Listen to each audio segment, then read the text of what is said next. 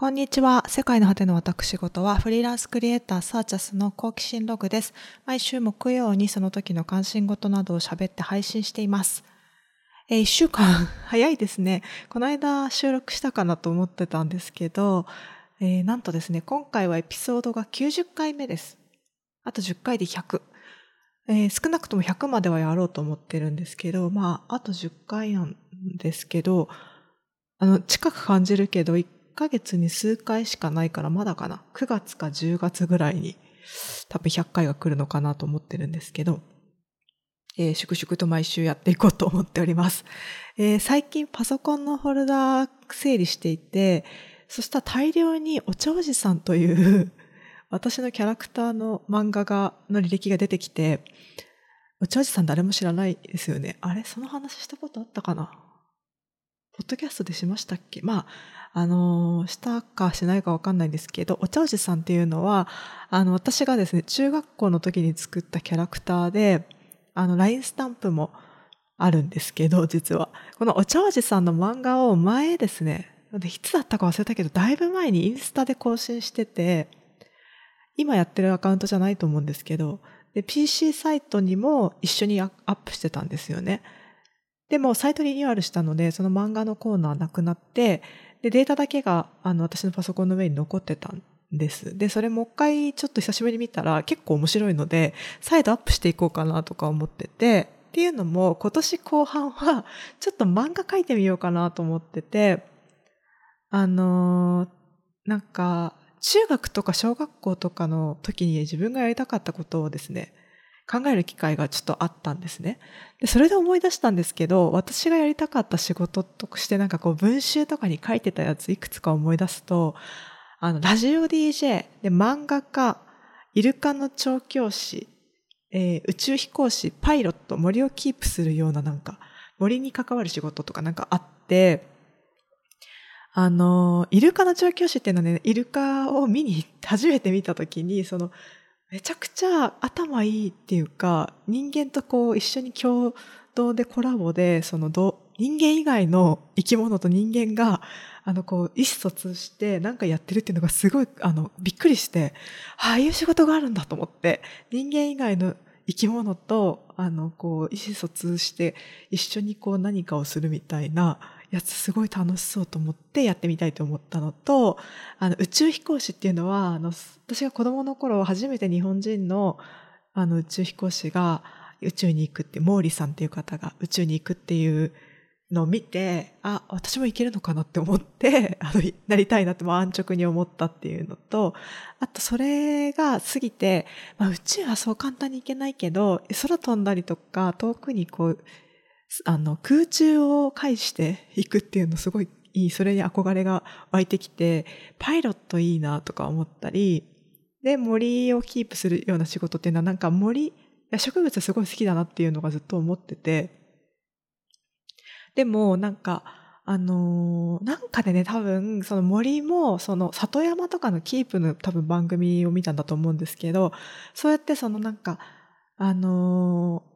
自分の家のあたりとかも多分それに、に里山にかなり隣接したエリアなんですけど、あの人間がこう、ぎゅっとたあの集まってやってるエリアと動物たちが暮らしてるエリアとの間に中間地点になるような、仲介になるようなエリア、里山みたいなエリアを作って、それでみあの一緒に共存できるようにしてるんだみたいな、あの、テレビを、テレビだったか本だったか忘れない、だけど、あの、情報を見て、え、私そういう仕事がしたい。まあ、とにかくだから、あの、人間以外の生き物と、あの、共存するっていうことに多分、めちゃくちゃ興味が あったんだと思うんです、子供。今もまあまあまあありますけど。で、あの、やりたかったんだけど、まあ、その仕事、イルカ、宇宙、パイロットとかもう無理じゃないですか。だけど、その、先に言ったラジオ DJ っていうのは、今こうやってポッドキャスト自分で撮って喋ってるから、あのー、自分が思ってたような形ではないけど、もう勝手にやれる時代なんだなって、そういう、こう、チョイスを自分で取れるようになったんだ、面白いと思って、そしたら漫画家も考えてみたら、あの、主要メディアでの、に掲載されて、まあそれが仕事になってなくても、自分のメディアで上げてって、漫画描いてますってやるのでも、あの、結構こう夢に近づいてるというか、自分で始められるじゃんみたいな感じになって、そう面白いなと思って、別に仕事と、あの、にならなくても、やりたいからやってみようみたいな感じで、えー、やってみようかなと思ってます。それでなんかお茶おじさん、まず、とっかかりとして、まあキャラがあるので書いてみようかなとか思ったり、えー、いろいろ他にもこんなの書きたいなっていうのがあるので、えー、ちょっとずつ出していこうと思ってます。それで、なんで中学校のとか小学校とかあの時のことを思い出すきっかけがあったかっていうと、今日は、えっ、ー、と、配信の前の7月12日なんですけど、あの、地元の中学校でイラストレーターの声を聞きたいっていう声があるので、ぜひいらしてくださいませんかってお話ししに来てくださいませんかってオファーをだいぶ前にもらってたんですね。いつだったか忘れたけど、何ヶ月か前に。で、えー、まあ、時が過ぎてその日が来たので、それに今日行ってきたんですけど、あの、めちゃくちゃ難しかったんですよね。私なんか大人向けの、えー、ちょっとこうデザインセミナーとか、そういうのいく何回かやったことはあるんですけど、それはやっぱりこう大人が一緒にこう参加して場を作って盛り上げるぞっていうモチベーションやっぱあるんだなっていうのをすごい、あの、そういうなんかサービス精神じゃないけど大人なりのどんなにあのおとなしい方でもやっぱりその場をこううまくやってやろうみたいなグルーブをこう共有しようみたいな気持ちがやっぱあるんだなと思った、思いました。今日は中学校2年生ですね、いわゆる中2の皆さんだったんですけど、もうね、あの入った瞬間から、いや、こんな緊張してんのってぐらいもう緊張感が漂ってて、でもぐっと固まって聞いてるんですよね。でもよく考えたらそうかもしれないなと思って、そのいきなり知らない大人が乗り込んできて、で、まあ、あんまり子供と私接することないから、その子供がどういうこと言ったら楽しいかなとか、そんなこと考えずに、結構聞かれた、仕事について話してくださいって言われたから、結構まあまあ大人、だいぶ、あの、噛み砕いて話したけど、それでもまあまあ、あの、なんていうの、大人が聞いても、聞くのかなってぐらいの仕事の、についての話を、もうペラペラと、しかも私その自分の仕事のことを聞かれて、あの、嬉しかったみたいで、めっちゃ危機として話しちゃったみたいな感じが自分で今思い返してしてて、ちょっと怖かったかもなとか思って、ってて、なんかどんな風に、だんだんちょっと脱線したりもしちゃって、その途中でですね、私がどういう経緯でイラストレーターになったのかって話をするときに、あの、最初イラストレーターになろうとか全然思ってなかったけど、気づいたらなってたっていう感じなんですね。で、大学行くときに、あの、学部の話、どんな風にして学部を選んだかっていう話をするときに、あの、自然科学の話に行ってしまって、あの、それそれを、自然科学を数値化する、数値化して使っていくみたいなことが、まあ工学の、まあ、なんだろう、工学部に来たのでですね、あの、私の中でそういうものが工学部で、あの、学ぶものの、あなんだろう、共通点だと思ってるっていう話をしようと思ったんだけど、やっぱ中学生にそんな自然科学とか言ってもまあわかんないから、それを一生懸命噛み砕いて話そうとすると、あの、だんだんだんだん脱線してって、で、あ、この人何言ってんだろうみたいな顔してるような、本当はどうだかわかんないですよ。気気がしてしまって、あ、どうしようってなったんだけど、もう止まらなくなっちゃって、あの、そういう話をしてしまったりとか、あと、なんか読書、私本を読むっていうことを、あの、が、あの自分のそのイラストレーターとかをする上でもだし、あのグラフィックデザインをする上でもだし、まあ、仕事をしている上で、あの、学生の頃たくさん本を読んだっていうのがめちゃくちゃ自分に役に立ってるって実感がすごいあるんですね。あの、で、その理由をあ読書、だからみんなにも読書してほしいという気持ちがすごい強くって、それですごい読書したら何がどんだけ役に立つかっていうのをめちゃくちゃ語り散らかしてしまって、マジで本当びっくりしたかも。普通のその、あの本たくさん読みなさいねって大人のなんかモチベーションよりだいぶ強めに 読書がなぜこんなにやった方がいいかっていうのをめっちゃ熱く言ってしまったので、うん、びっくりしたかもしれないですね。しかもそんな熱くガンガンに喋った後で、でもこれ本当にそう思ってるからなんですけど、あの最後の最後で突然な、で、でもここまでいろいろ話したし、あの周りの大人の人もいろいろ言ってくると思うんだけど、あの大人が言うことを完全に鵜呑みにしないでくださいっていう話を最後してしまい、あの多分ピンときてなかったかも。でもそういうプロットで私組んでいっちゃってたので、あのなんか他のあ、これちょっと響いてないなって途中で思ったんだけど、あんな、あの、引き返す方法がわからなくて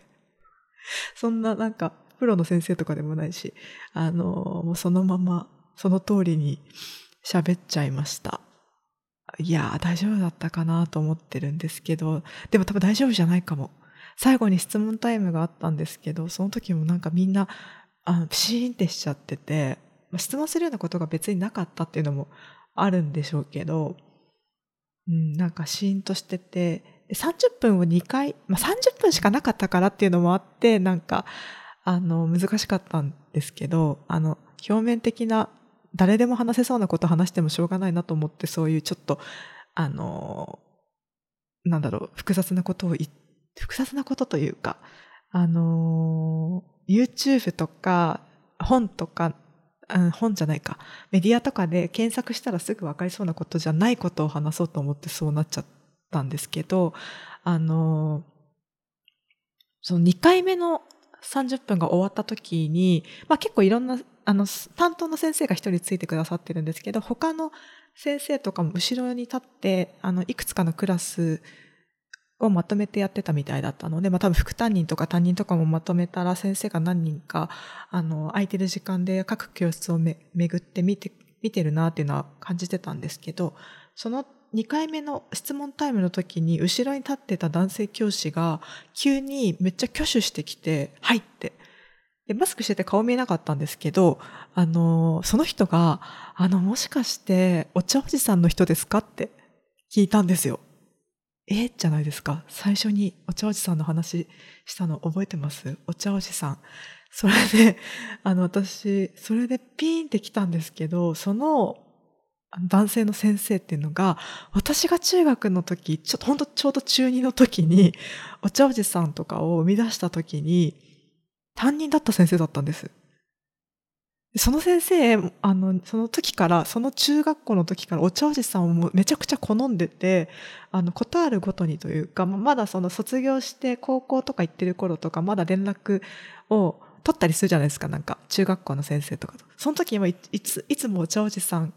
あの、の、最近書いてるのとか、お茶おじさんいいよねとかなんかすごい言ってくれるお茶おじさんにめちゃくちゃ関心を持ってくれた先生だったんです。でその先生が、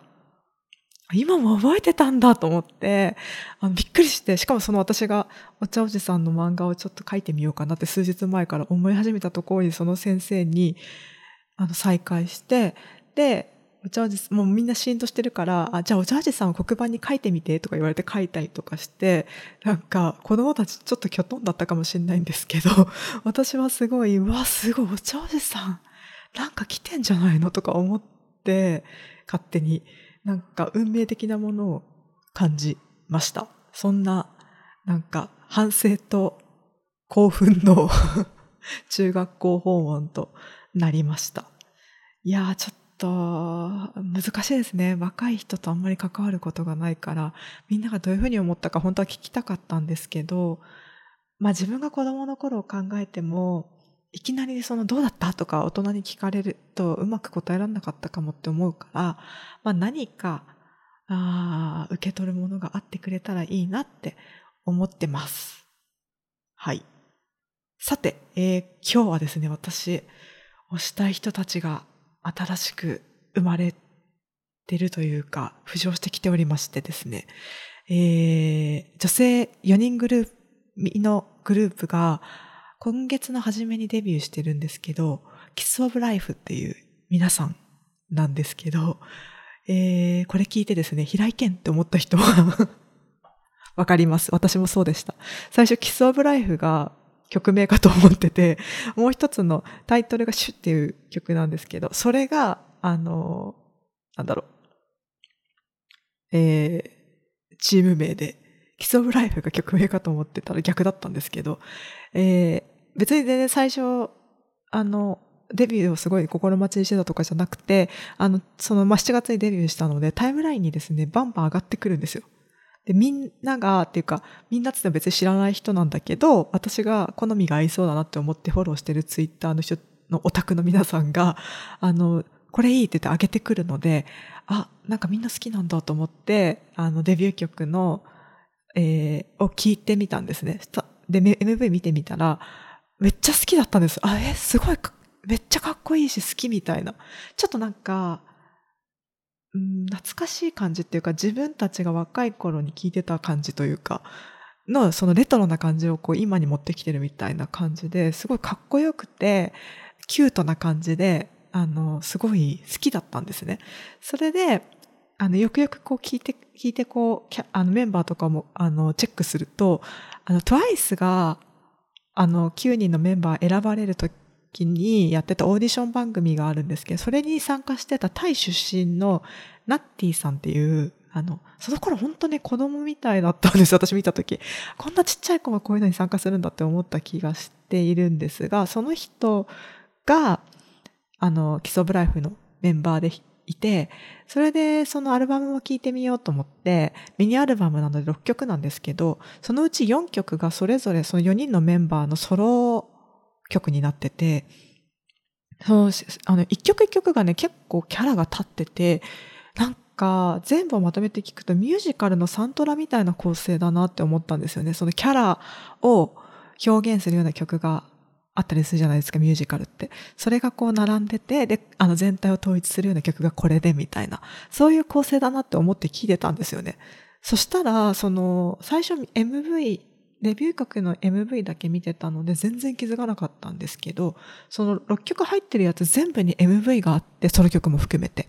あの、つまり各自のソロ曲が、えー、まあ、各自のストーリーテリングを兼ねてるって、私の曲聴いた時のイメージの通りの、あの、構成になってて、で、その MV もそういう風になってて、で、しかもですね、全部を順番に見るとグループ曲につながってるんです、ストーリーが。それでタイトル曲が締めになるみたいな作りになってるんですよ。で、タイトル曲、で、私、それ、オタクの人たちが、あの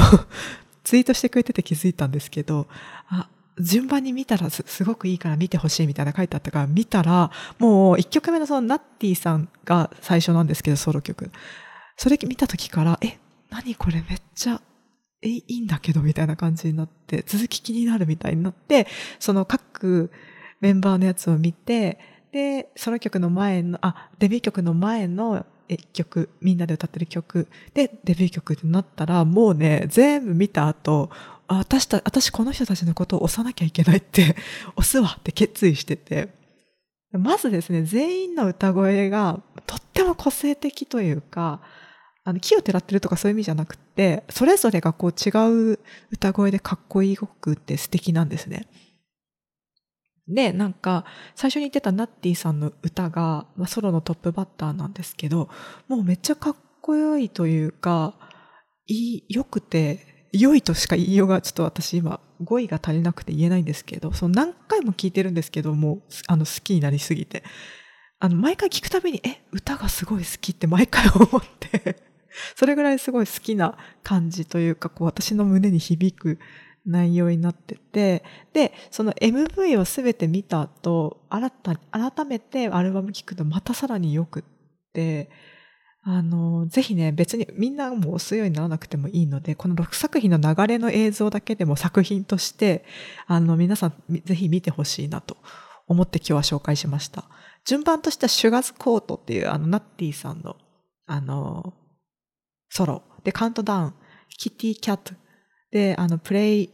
ラブゲームスと続いて、4人のソロが続いて、バイネバーランドっていう曲がみんなで歌ってる曲になって、最後にシュを見てください。その流れでお願いします。多分そういう風になってんじゃないかな。あの、ホームページっていうか、YouTube の、あの、ブラック、ラブ、ん？なんだっけ？チーム名なんだっけ？キソブライフ？のキスオブライフの YouTube チャンネルでもそうなってると思うので、えぜひよろしくお願いします。誰なんだって感じですけど。えー、では今日はこの辺で、えー、マジでね、暑いですけど、自分の健康を慎重に見張って、あの、ちょっとでも調子悪そうだったらなんか何かしらの対処をしながらですね、ぜひ、うん、キープして乗り越えていきましょう。えー、インスタグラムで更新通知してます。at sh.c.hs で探してください。えー、その他ウェブサイトなども、えー、概要欄にありますので見てみてください。バイバーイ。